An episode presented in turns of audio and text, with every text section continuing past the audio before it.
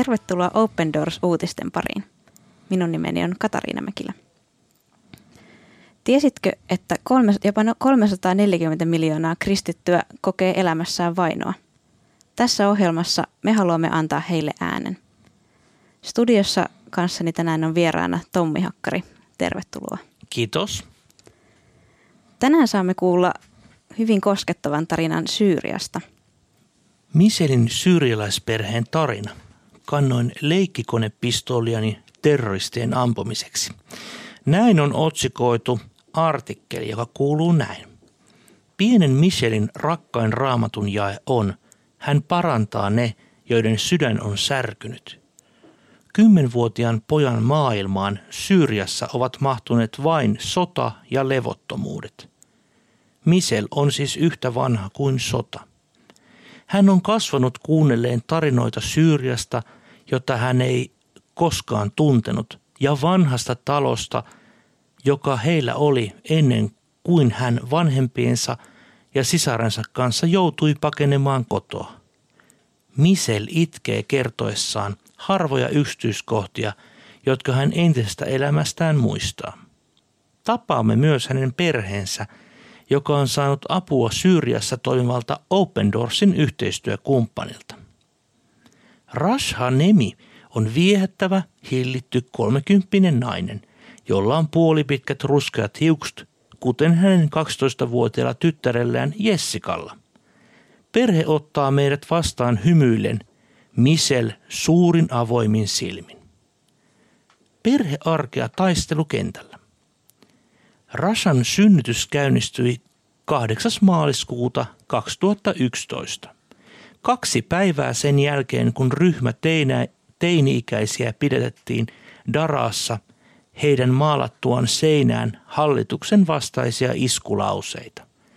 Hänen miehensä Elias Shahoud oli vielä suorittamassa pakollista asepalvelustaan armeijassa.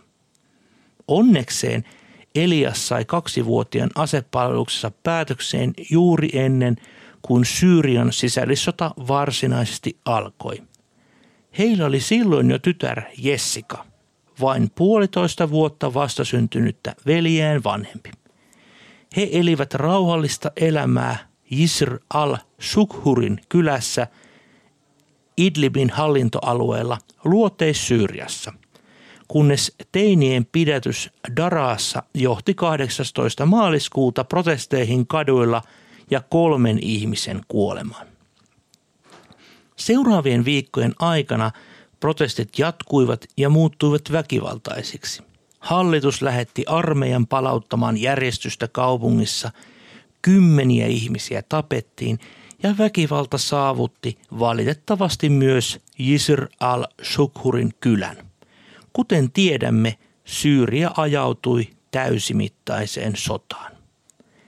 Vain kaksi viikkoa Michelin syntymän jälkeen Jisr al-Sukhurin hyökättiin, Rasha kertoo. Keisarileikkauksessa saamani haava ei ollut vielä parantunut, kun meidän täytyi paeta kylästämme. Vietimme kymmenen päivää läheisessä Hallousin kylässä kunnes tilanne rauhoittui ja saatoimme palata omaan kylämme. Erilainen lapsuus, erilaiset leikit. Asuinalueemme oli taistelukenttänä. Toisiaan aluetta hallitsivat hallituksen joukot, toisinaan taas terroristit. Paikalliset kutsuvat kapinallisia yleensä terroristeiksi, kuten hallituskin heitä nimittää.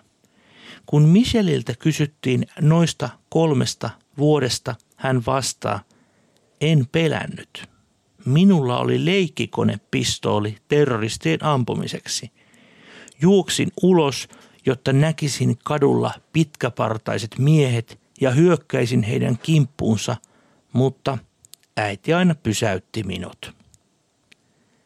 Jään miettimään Micheliä juoksemassa muoviaseensa kanssa – Tietenkään emme yleisesti ottaen muista paljon elämämme kolmesta ensimmäistä vuodesta. Mahdollisesti jotkin hänen muistoistaan muodostuvat tarinoista, joita hän on kuullut varhaisesta lapsuudestaan.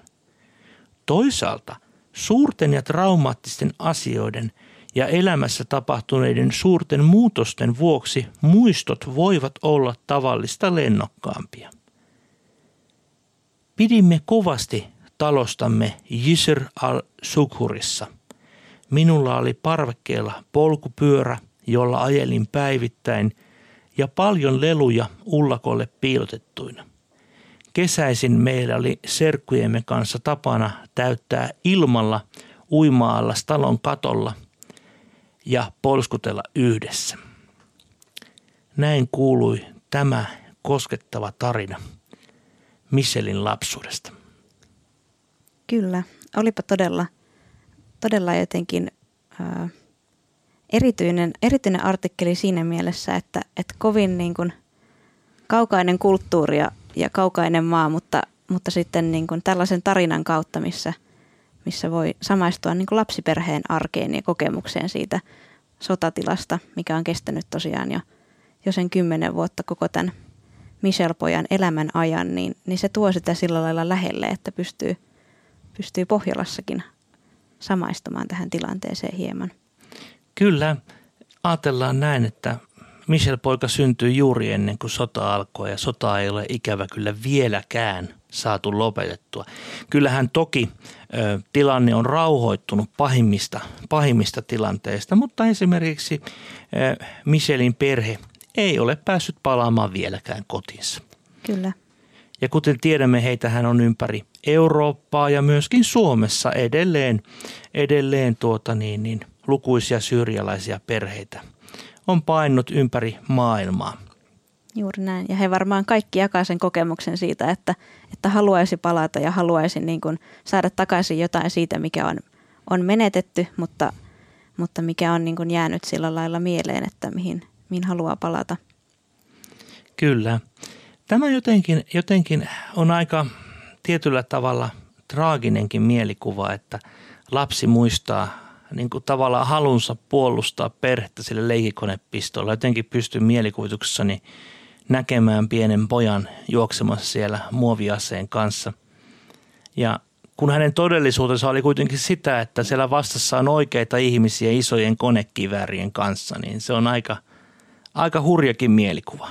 Kyllä, että kyllähän täälläkin lapset leikkii monen, monenlaisilla leluilla ja, ja samoilla, samoillakin tässä mielessä, mutta, mutta just se, että mikä se käytännön todellisuus heillä siellä on, niin se on, se on hyvin erilainen ja se, se katukuva, missä siellä leikitään, niin se on tosiaan niin oikeasti aidosti vaarallinen. Kyllä. Ja jos ajatellaan näin, että tässähän perhe kuvaa tilannetta näin, että hän kutsuu näitä islamisteja terroristeiksi ja se on juuri, juuri niin kuin myöskin se viesti, mitä olen, olen, olen lukenut myöskin monilta muilta alueen kristityiltä, että, että jos nyt totta puhutaan, niin ei, ei tämä hallituskaan aivan puhdas pulmunen ole. Mm. On tehnyt ö, ihmisoikeusrikoksia, mutta hallitus – on kuitenkin taannut vähemmistöille jonkinlaiset elinolosuhteet verrattuna nyt sitten näihin terroristeihin, erityisesti siihen ISISin mm. kalifaattiin, joka oli todella kammottavaa aikaa kaikille sen, sen alueen asukkaille. Mm. Että hyvin, hyvin, hyvin ymmärrä ja, toisaalta onhan tämä hallitustinkin laillinen esivalta Syyriassa mm. tälläkin hetkellä. Kyllä.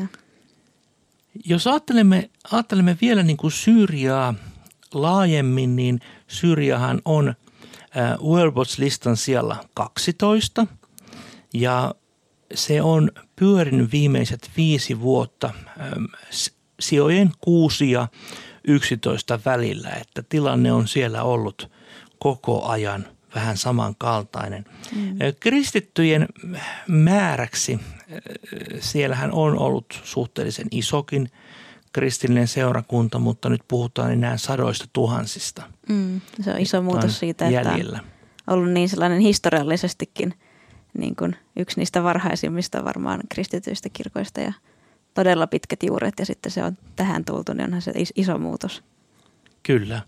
Ja se on oikeastaan aika traagistakin, että siellä on niin kuin käytännössä satojakin vuosia eletty suhteellisen – hyvässä rinnakkain elossa kristityt ja muslimit ja, ja nyt, nyt on jopa vaara, että kirkko katoaa. Kyllä. tältä, tältä alueelta. Mm. Se on kyllä, se on kyllä hyvinkin, hyvinkin vakava, vakava teema. Kyllä. Mutta tässä ohjelmassa haluamme vielä muistaa näitä, näitä ystäviä, sisaria ja veliä siellä Syyriassa rukouksin, niin, niin rukoillaan tässä vielä heidän puolestaan.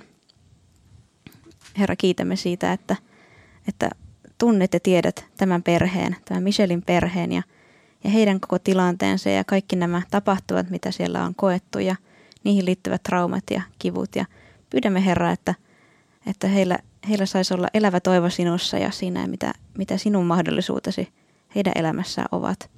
Pyydetään Herra Syyrian sodan keskelle rauhaa, pyydetään sen sodan päättymistä ja että jälleenrakennus saisi alkaa ja ihmiset saisivat tulla takaisin koteihinsa.